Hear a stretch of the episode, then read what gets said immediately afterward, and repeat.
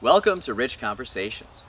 We're in the woods right now. We're up in Wisconsin on the farm and we're here in the woods. And I love coming here to relax and it's it's much different than the city obviously.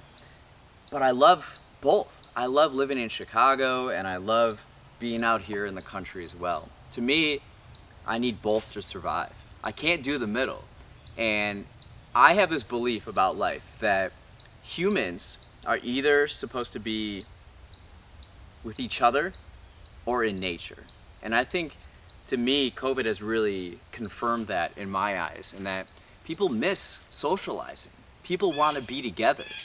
And then you see people taking trips and just going out to exploring different places away from everybody.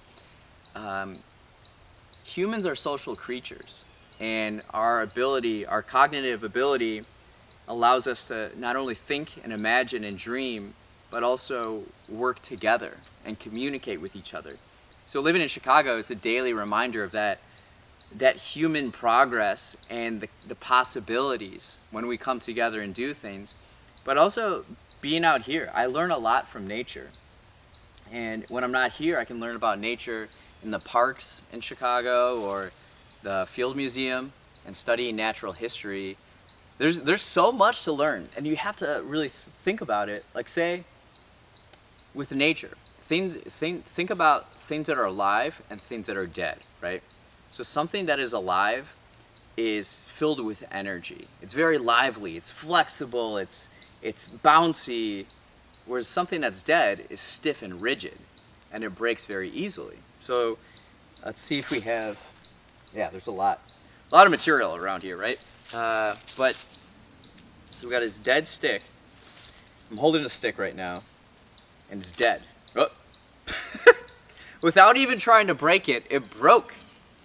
So you can equate this to life and ideas and how you approach things, right? And you can apply it to business, you can apply it to your personal life, relationships. So you want to be flexible and pliable, full of energy, right? Because if your ideas and your way of living is very stiff, very rigid, very, you know, this is my way or the highway, you know what happens? You break, right? And you can think about this with institutions, businesses. You have to always be adapting and getting better. And as individuals, you want to be anti fragile, right? Look at how easy this breaks when, when you are stiff and dead. Um, whereas, say, if we're going behind here, this, you know, we got green leaf, so that means it's alive, right? See, it's this. It doesn't doesn't break. It bends. See how see how it bends?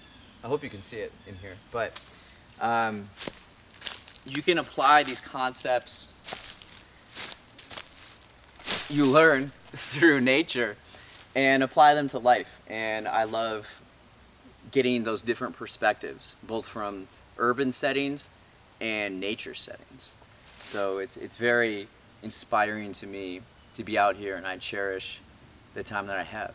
So I recommend you to make more observations about what's around you. You know, in this woods we have so many different ecosystems.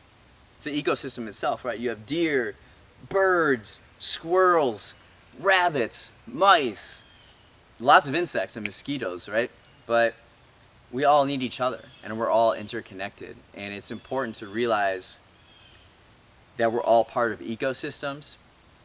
And as individuals, we need to be flexible, pliable, full of energy, and approach life that way. And give ourselves to the ecosystems that we're a part of in our communities.